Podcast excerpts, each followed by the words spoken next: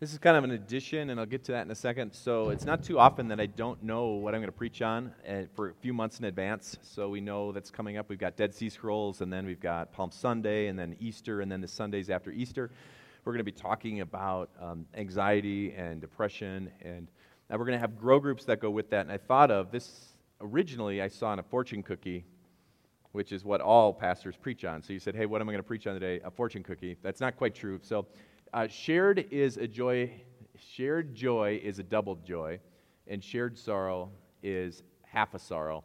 I saw it a little bit differently. The person on Pinterest who found this one apparently thinks Sweden is a person, so I don't know how they, why they did that. But you can get the concept, and when we're, I'm really encouraging you as we get our uh, grow groups, as our small groups that are going to meet for five weeks. That happens after Easter. Um, think about that. We've got a place that's going to be in uh, Highlands Ranch and Castle Rock and Larkspur and in Parker. So we have a number of different spots, and then Bible Basics, just what we teach as a church that's going to run at the same time. So we've got all kinds of spots. Why do I bring that up? Because the Christian church just to come on a Sunday is kind of short lived, right? That's not that long. You can say hi to some people and you're heading out. But that's a chance where you get to say, hey, uh, study the Bible together, um, pray for each other, kind of figure out what's going on in each other's lives. So then when you come to church on a Sunday, I think it's way more enjoyable. So uh, we'll keep encouraging you there. I'll tell you the times, but we'll have signups coming up a little bit later. That's not what we're going to talk about today. So, so I had a free Sunday. That means I can talk about anything I want. Lent 4 was not super exciting, just for the record. So I thought, okay. Um, I actually got a lot of comments about last week as we talked about contentment. And people had feedback to say, appreciated that. I'm talking about contentment in America and things like that and how big of a struggle is. There's a real common verse that's uh, quoted by the Apostle Paul who says, I can do all things through Christ who gives me strength, right? I mean, and we hear this all the time for athletic events and things like that. But in context, he's really talking about he can be content in all situations. That's the only way it's conceivably possible. So, what kind of things are fighting against that? So, I thought we'd just talk about that for a little bit, and we're going to go on kind of a trip, if you don't mind. So, we're going to, it'll kind of go like this, but you'll see where we end up, and it ends up in habits, which we'll talk about in a second. Uh, stuff. Uh, we have an amazing consumerist society. So if you, I think we all know this. If you talk about in America, this is like unbelievable consumerism. If you talk about how much stuff is advertised, how much stuff, if you think about where you would want to go after church today, I would guess for many of you, you're thinking about going to like TJ Maxx or something like that. This it's like Sunday afternoon. You got downtime. You say, "Hey, I want to go to the store." Someone is smirking, so now I feel guilty. Look, I'll look at the other. Oh, someone's smirking over there. This is not working. I was not trying to call you out because of TJ Maxx, all right, um, or Costco or Sam's Club or anything like that. So there is this drive and this this natural pattern of our life in America to go to stores. Like this is how things function. They're not utilitarian. The stores that we have. There's a reason that they do the things that they do to try and convince you that this is an experience that you want to go through. So, if you want to wonder about some of this consumerism, I usually ask people this question Can you think of 10 things in your house? If you just walk around, like if things would really give you joy and fulfillment, um, can you think of 10 things that if you saw them right now and I said, I will give you full price for them, you just say, I, am kind of done with this blender. I will give you the, you know, the Vitamix vendor. How much is that? Like two home equity loans. So it's like $600. And so if I said I would give you the $600 for this mixer, would you give it to me? So now just walk around your house. Can you think of 10 things that you could say, like, you know what? If I could get full price right back, I would hand it over. I don't think 10's a struggle. And I think for most of us, it would be in the hundreds of items. If you could go through your closet and you look at the stuff that you wear and you said, for this shirt and this pair of pants and this shoes, I will give you full price for what you paid for it, how, much, how many of you would trade in willingly 100 things and have a stack of cash instead? Now, there's items that do bring you joy. I mean, there are items in my house, if I'd walk through, there are items that have brought me joy, and I, could, I wouldn't trade them in. They, I see them, and I think this is a good value. But many, many, many items that we have, I think, I would love to have the cash back instead of that item. And then proof of that is how often I go to Goodwill every year to get rid of my stuff, which is like three or four times there's this cathartic experience where I just get rid of this stuff. And how good does it feel to get rid of your stuff? And does it feel equally as good to get it?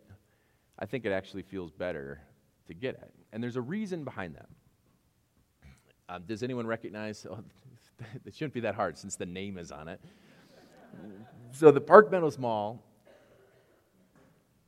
you can kind of look at some of the, the pictures I know are a little bit faded out. I think this is an unbelievable place to me. Is there anyone who likes to go to the Park Meadows Mall? You can admit it. Like, I'm a guy, I think it is incredible. Like, this, this is not like just go to like some bunker to buy your food or something like you're getting like rations. You go to this place, and it's got these transcendent high ceilings, right? And where else do you see that? So just think about this. What other place on the earth is designed in such a way that would have like these high, beautiful ceilings that are ridiculously nicer than you need? Uh, what other place in you know Europe, maybe in the medieval times, did they spend all this time constructing something that gives you this experience? Uh, where you go there and there's fireplaces and the outdoors are inside, and you go there and the whole outside is all closed off. They don't have glass to the parking lot. You go there and it's all closed off, and you can just experience that fireplace when you walk in the main entrance. Have you seen that thing? It goes to the ceiling here. That is way bigger than you need for a fireplace. They could just have one of these vent free ones and it could just shoot into the mall space because the mall ceilings are twice as high as this. So, why, why do they do that? And I think they're trying to do this in a sense that you get a spiritual experience when you go to the mall to find some. In fact, the people who study brains, and it's not me, but the people who study brains say if you look at the brain activity of someone in reverent worship, it's very similar activity that they had when people started talking who were big fans of Apple their Apple products. The same part of the brain is functioning as they talk about the worship of a true God and the worship of this thing.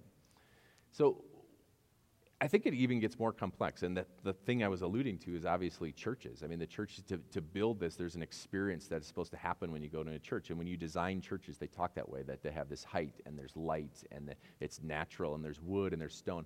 All of this you can experience if our church looked anything like that, I'd be, I'd be pretty happy. Like, I, like, I don't know. I, I think we could make it like this is not the mall of the 80s. When you go to the mall of the 80s now, it feels like it's communist Russia. But now, you go here and it is called a retail spa. I mean, that's kind of the idea that there's therapy that happens when you go there, and I totally agree. And, and I could be the most anti mall guy ever, but you show up at a place like this, and there's a sense of, you dr- walk around with your coffee, and you get this product, and there's a sense of joy that comes with it. So, how else does this kind of continue? And now, you're on a journey because in, because in America, we're taught that there's something that we can get that's going to make us happy. And so you go and you're on this search, right? You walk around this whole place, and there's someone there, like a guide to help you out. I mean, just think about all this stuff that gets stacked onto it. You go and you give this sacrifice, your money and then you get something tangible in return that you get to go home with. And what kind of effect does that have on you when you buy new things? I'm 42 years old and I could right now in my head describe what a brand new Lego set smells like. When I was a kid, this was like the ultimate. I would open the box and I can smell the Legos, and you're like, oh, that's ridiculous. That's it.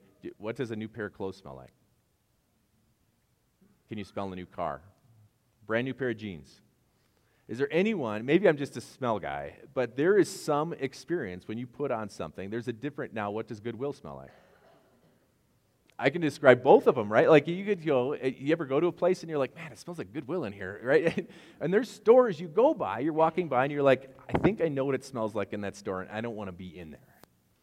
But there is something, like you're bringing yourself back to these experiences and they connect these senses so that all this stuff goes together. I mean, this is intentional and it's on purpose, and there's a feeling of joy that comes with it. There's a feeling that lasts for a bit that says, This is how I feel filled up. The problem is not just getting stuff, though. The problem is just how short lived that lasts. When I get, now if we go through that exercise, just think about the last thing you purchased that made you super happy, and then where is it? Now, Amy and I just bought a raclette, I think it, so she's, in Vail once, we were at some, uh, what would that be, a Swiss restaurant, and we had a, we tried raclette, and I didn't like the cheese, to be honest, but it was pretty interesting. And then she went and hung out with her friends, and she's like, Jared, we have to get this thing. We need it. I'm like, this is so ridiculous. She's putting it in the Amazon cart. That's my wife does two things to manipulate me. One is she gets professional bids, which is how she got me to change the car brakes on Saturday. And the other thing that she does is she puts it in the Amazon cart. So when I go to purchase like legit items, you know, legit items, then I have to see it and I have to actually take it out. Like I'm disappointing. You can see the tears strolling down my wife's night when I've like saved for later. Like I don't delete it.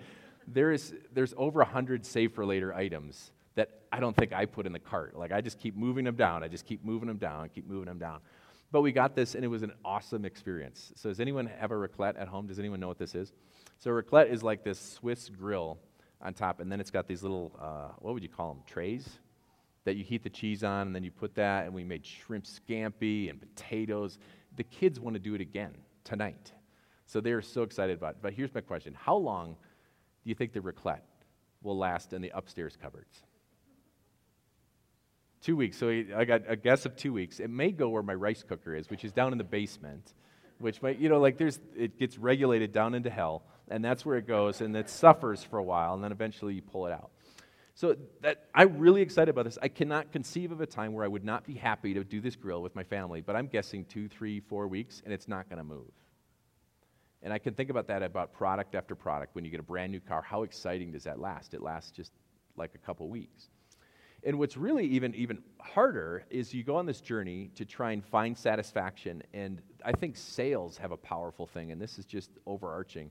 Is there any other thing where you have this deep pursuit of something and you get more benefit, like you get t- like a time off of it? Let's just say you want to like lose weight. Do you ever show up at the gym and they're like, Grant, brand new. It's our uh, semi-annual spring sale, so all your calories are going to be doubled that you do in the gym today. Like, where does that happen? Like, you can't do that. You can't go on a date and she's like, guess what? 20% bonus points today. That doesn't work that way. Everything else you have to actually work for. So you can go to the mall, you can go to shopping, and you can find something that you deeply desire. There it is, and you can purchase it. So, what kind of effect does this have on this, and where, where am I kind of getting at this? God talks about the walk that we take with Him. And, and I think this is one of the more interesting verses in the Bible, talking about this walk and this danger of temptation. Blessed is the one who does not walk in the steps, right? You can walk next to someone, walk by someone who's wicked, stand in a way of sinners, or sit. So there's this progression where it gets closer. So if you'd read that, blessed is the one who does not walk at the mall, who does not stand at the checkout stand or raclette with sinners, right? That, that's what it's saying at the bottom because you sit down and you do this. So there's this sense that you're walking along and this has an effect on you. That there's this temptation that you have to worry about. And I wish temptations happen in such a way that it was just a decision, right? Here, you, you want A or B. Right? That, I mean, that's kind of how we often think about temptations as they come to us. We got A or B, follow God or not follow God. But the reality is, it's not quite that easy we live in this culture that we're struggling with where the whole world says uh, we're a consumerist culture and we actually talk about getting more gross domestic product and, and more sales and give people le- tax breaks so that we buy more stuff. And so we're flowing along. And this is just one example. I could have picked anything sex and power and j- money and jobs. Do you notice how much energy the U.S. uses more than anybody else? One study I said said we use 25% of the energy in the, uh, in the whole world. 25% and we have 5% of the population. So, what does this mean? And this is not like go get solar panels, but is our lifestyle of consumerism, just in the United States, sustainable for the world? How, how do the products that we get get to the stores where we buy them? Can the people who made the products that we buy even afford the products that we have? where's this going to shake down? This is not a, uh, it's not a, a, lifestyle that's sustainable. So what does that do? And this is why I'm, I'm just digging a little bit deeper. What kind of attitude does that give you when we have a sense of privilege that other people don't have? So let me give you an example. You go to the mall, and sometimes you go there to even meet people. If you really find your joy in the stuff you have, have you ever seen, and usually teenagers are guilty about this because adults are more mature, so they don't make it as obvious. Um, but teenagers, you ever see like a pack of girls walk up to another girl and they give them the look up and down. They just like look to see what kind of shoes are they wearing, what kind of clothes are they wearing, what kind of sweatshirt are they wearing, or what. Have you ever seen that? Now, guys aren't as obvious, but I think every guy who, how many boys are into, they're probably not into like jeans and stuff like that, but I guarantee most teenage boys have an idea what kind of pair of shoes they own. At least they were when I was a kid, and it's gotten, I think, way to a different level. I mean, because we'd wear it, and my mom would say, I'll, I'll, put this much towards shoes, and that was never enough. Like, I was not going to go to Kmart and get Pro-Keds with the $25 she offered. I would save up all my paper route money to go get this different pair of shoes so that I could feel like. But where did that put me? I get a little bit nicer shoes, and then someone comes up who has less shoes, and do I immediately make this inclusive, or has this become exclusive? I wish temptation, and this is just again one example about being content.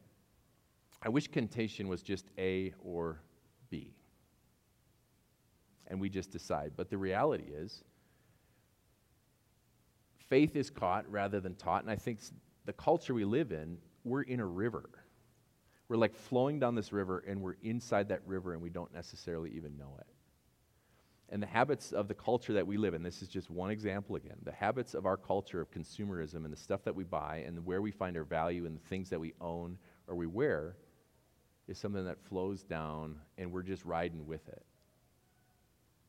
And if you take one thing away from today, don't feel guilty about going to TJ Maxx or whatever, but just think where are your habits bringing you? And it's the, the course of our, the stacking of our habits that bring us somewhere. And we're in a culture where we can't just step aside and say, I'm not affected by that. We live here.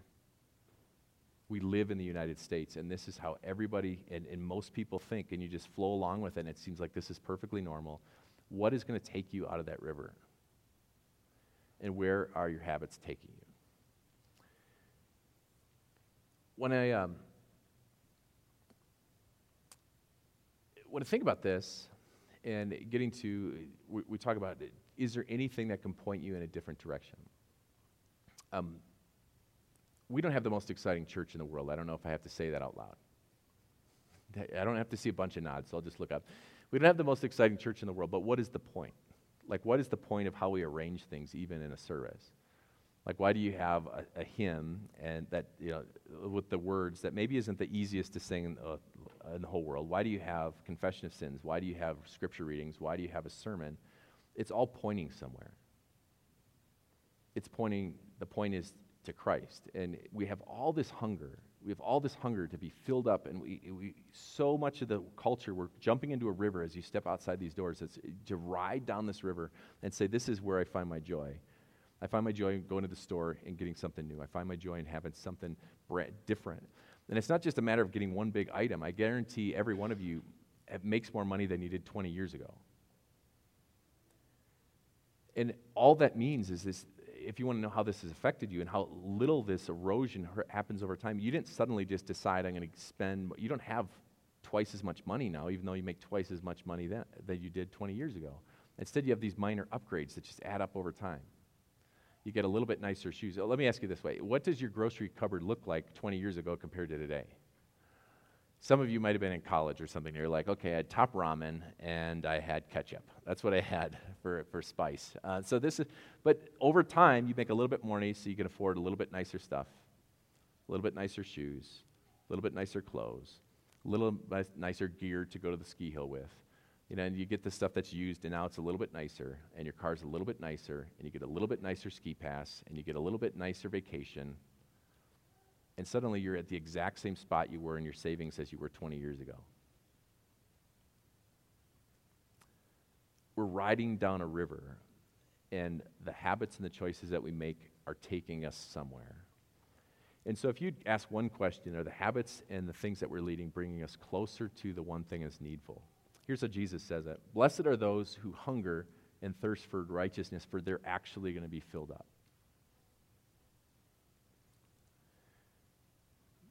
And what fills us up, he says, Then Jesus declared, I'm the bread of life.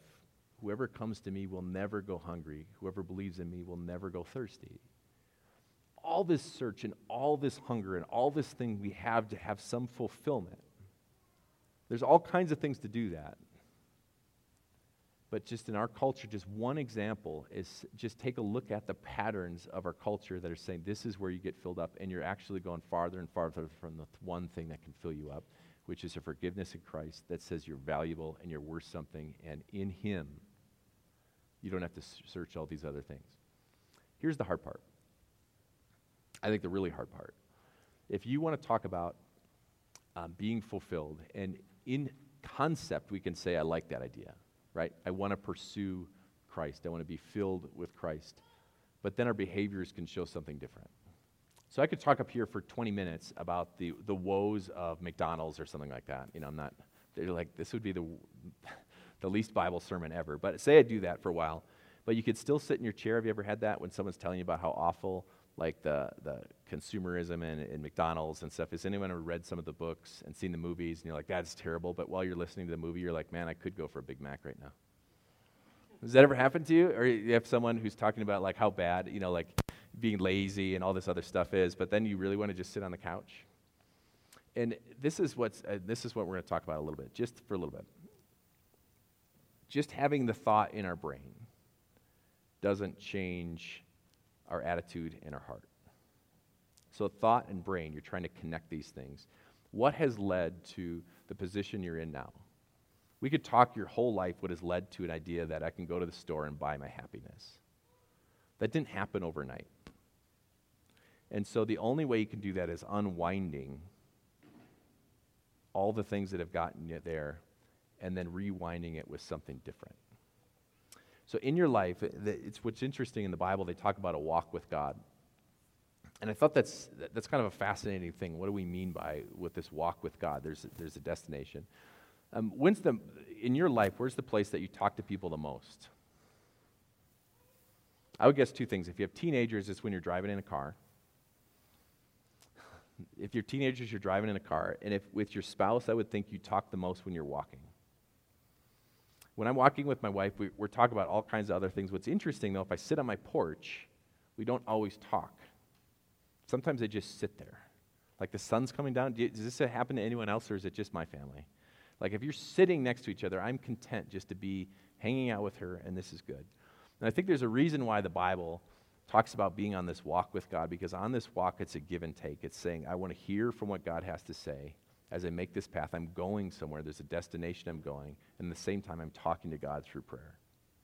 I'm talking to God, and I'm getting filled up, and I'm moving somewhere, and we're going somewhere that is better. Where are your habits leading you? the people you hang out with, where is that leading you? The movies you see, where is that leading you? Because everything leads to somewhere. Your pattern of finding joy at maybe a store, where is that leading you? The stuff you look at the internet, where is that leading you? The relationship you have with your spouse, where is that leading you? And now, even a bigger pressure, and that's not what I'm trying to do. You think about how many limited days you have with your kids I got a 17 year old, she's going to be gone in 18 months. 18. I've got 18 months left, assuming she moves out of the house. Right? I got 18 months, and it seems like when you're a kid and you have 930 weeks with your kid, you think I, when they're born, you're like, I got nothing but time here. I got nothing but time. And then another week, you're surviving a week and you're surviving a day and you're just making it and you're just making it and you're making it and you're making it and you're making it. My, my question to you is if God has blessed you with these kids, you've got a limited time, and it's not that long that they're going to be gone, and they're out of your house. How are your habits? Where they bring them to? And it, it, have you jumped into the stream that says, kids, this is where we find joy in the stuff we get? This is where we find joy. We find joy by making fun of people. This is where we find joy. Or do you say, this is where we find joy, the only place that is needful? That's in Christ. So, where does this all fall down to as we talk about contentment. There are a hundred things in this planet that can make you happy, I think, in the instant. You can go on a vacation that makes you happy. You can buy stuff that makes you happy. But there's one, only one thing that can actually give you full and complete joy. And that's understanding who Christ is, what he has done for you, and stepping on that walk to say, God, I want to, I have a desire here, but now help me here and here to go on that walk to you. Amen. Uh, gracious Heavenly Father, Son, and Holy Spirit, when we talk about contentment, it's really not uh, lambast against the consumerism of our society. Instead, we want to look at our own hearts and ask that question where are my habits leading you? We pray it's just like when you get into anything. Um, no one likes to jog, no one likes to do all these things, but eventually you, you have a heart that changes over time and you find you're restless when you're not doing these things that you know are not good for you. We pray we have that same kind of restlessness, that same restlessness as we take something as simple as trying to eat better and eventually finding joy in that. Like, put that all aside because we pray that in our head we know that we want to pursue you. In our head we know we want to hunger and thirst and be filled by you. We just pray that we can have a desire that comes with it. uh, that desires to hear your word and to pray and to walk with you, to know that no matter where we're going, when we walk with you, we know we're going to get the destination that you intend for us.